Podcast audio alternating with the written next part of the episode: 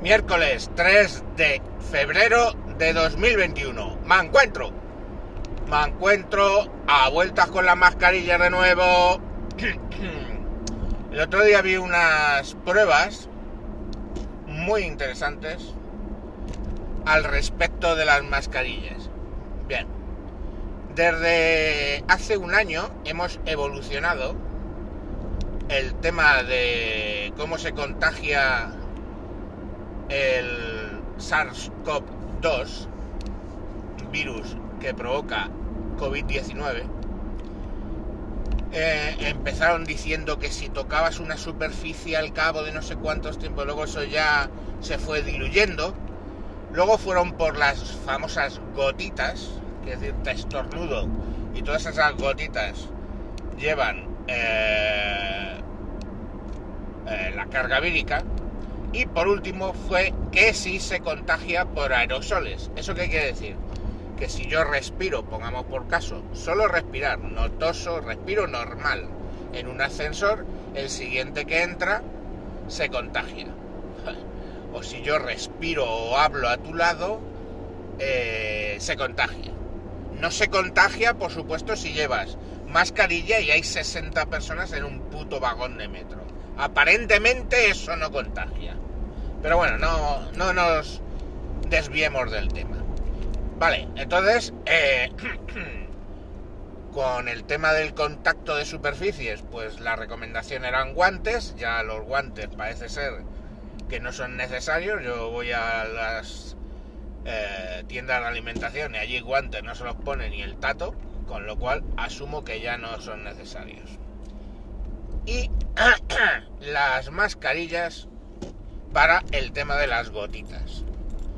La pregunta, atención pregunta, ¿funcionan las mascarillas para los aerosoles?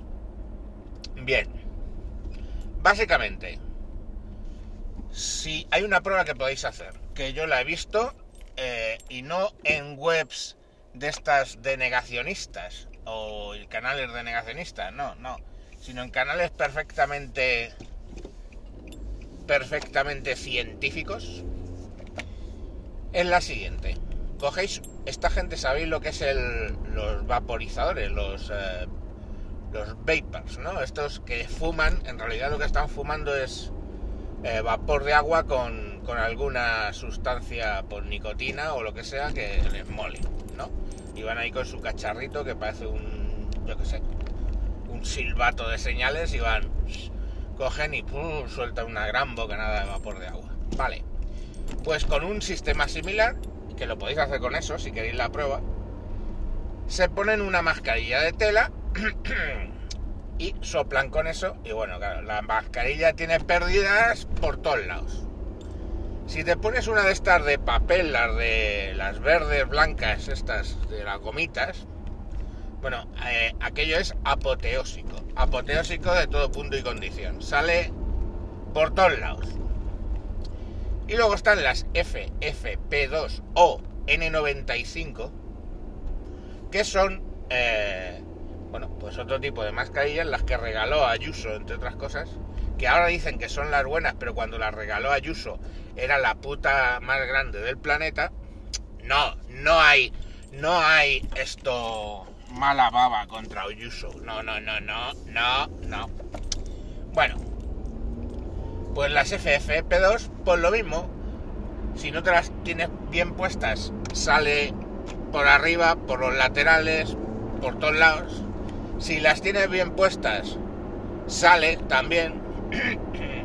Porque es complicado, pero sale. Pero vamos, pones una FFP2 bien. Eh, dicen los propios médicos que es complicado. Pero vamos, si te la pones bien, pues algo retiene. Entonces, la conclusión es que ninguna de estas mascarillas realmente sirven para aerosoles.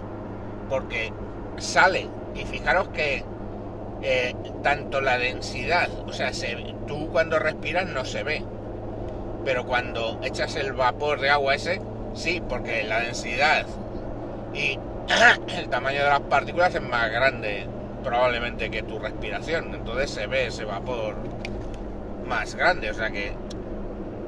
Pero bueno, independientemente de eso, se sale el aire, se sale el aire, es obvio. Pues nada, oye, sigan confiando en las mascarillas para defenderse de una enfermedad que va por aerosoles. Cojonudo. Y por cierto, como va, se ha quedado un poco corto esto, voy a explicar cómo funcionan las mascarillas FFP2. ¡Hala! Bonus track extra. Bien. Cuando tú tienes una corriente de partículas, ¿vale? A través de un tejido, las partículas que paras son las que chocan con las fibras de los tejidos, ¿vale? Porque eh, cuando lo miráis a un buen tamaño, eso es como una red de pescar, ¿vale? Hay partículas tan grandes, peces tan grandes que se quedan en la red porque no caben por los agujeros, pero ese no suele ser el caso. Hay partículas de mediano tamaño que alguna pegará contra la red y volverá hacia atrás y las más pequeñas pues lo mismo. ¿Qué ocurre?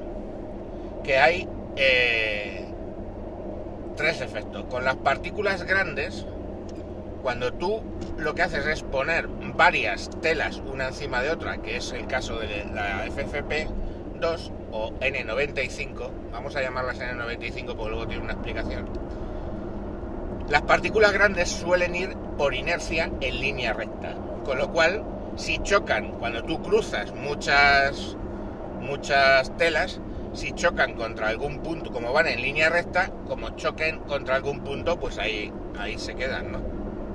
Alguna de las eh, fibras de la red, esta, imaginaros varias redes, pues tiras una bola recta y en algún sitio va a chocar. Las partículas pequeñas, ¿vale?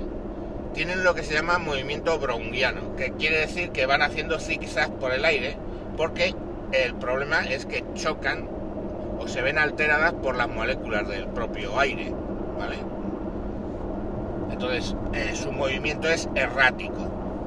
Y esas eh, tienen más probabilidades de quedarse chocadas contra una de esas fibras de esa red. Luego tenemos las partículas de tamaño medio, que esas son las más jodidas. ¿Por qué? Porque el comportamiento de las partículas de, tamaño medio es seguir el flujo del aire. Lo cual quiere decir que si tú soplas, pongamos por caso, contra tu dedo, ¿vale? Soplas contra tu dedo, notarás que el aire rodea el dedo. Obviamente, no se vuelve hacia atrás. ¿Vale? Es como las alas de un avión.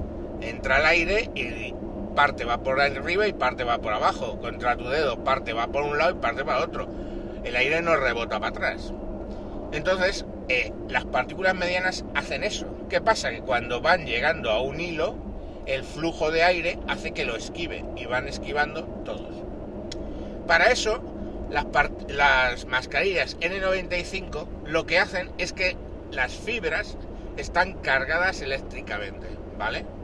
Con lo cual hay un fenómeno electrostático que hace que las partículas se peguen a las fibras, aunque sean medianas esas partículas, cuando intentan esquivar siguiendo el flujo del aire al hilo, ese hilo que está cargado eléctricamente hace que se pegue por electricidad estática, ¿vale?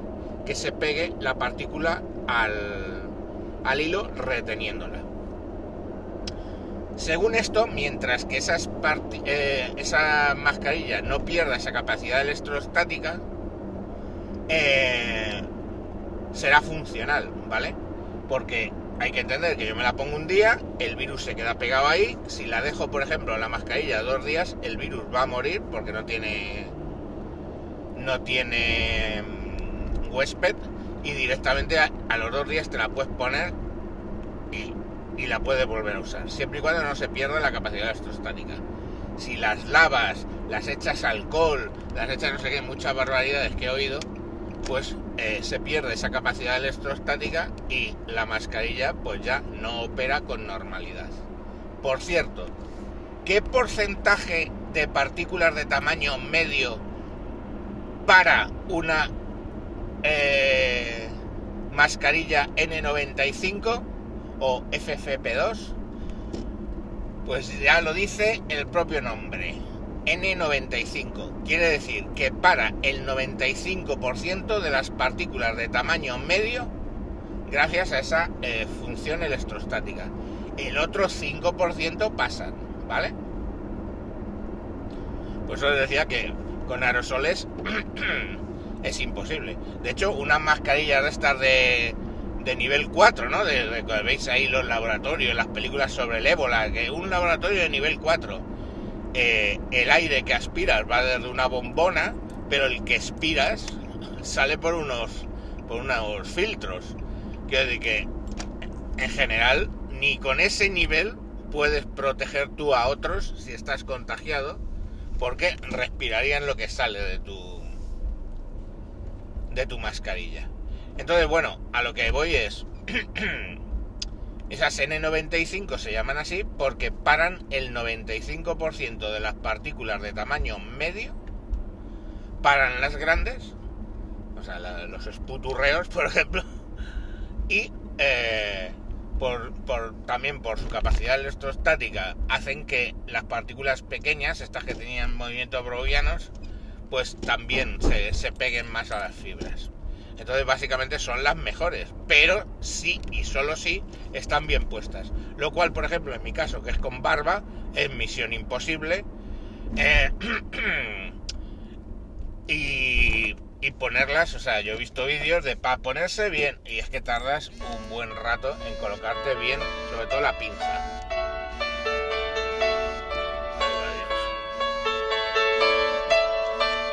Bueno, perdón por los pitidos.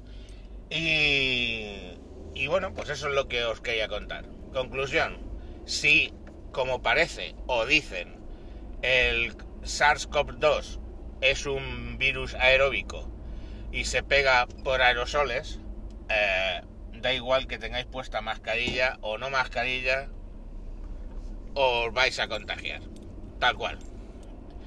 Y bueno, están haciendo mucha hincapié en las N95, en Alemania, en Francia, para llevar eso siempre en sitios públicos, pero, pero ya os he dicho que el 95 quiere decir que para el 95% de las partículas, no el 100%. Con lo cual, incluso bien puesta, pues hay una pérdida de, de aerosoles evidente. Venga, hasta aquí el mancuentro científico de hoy. Adiós.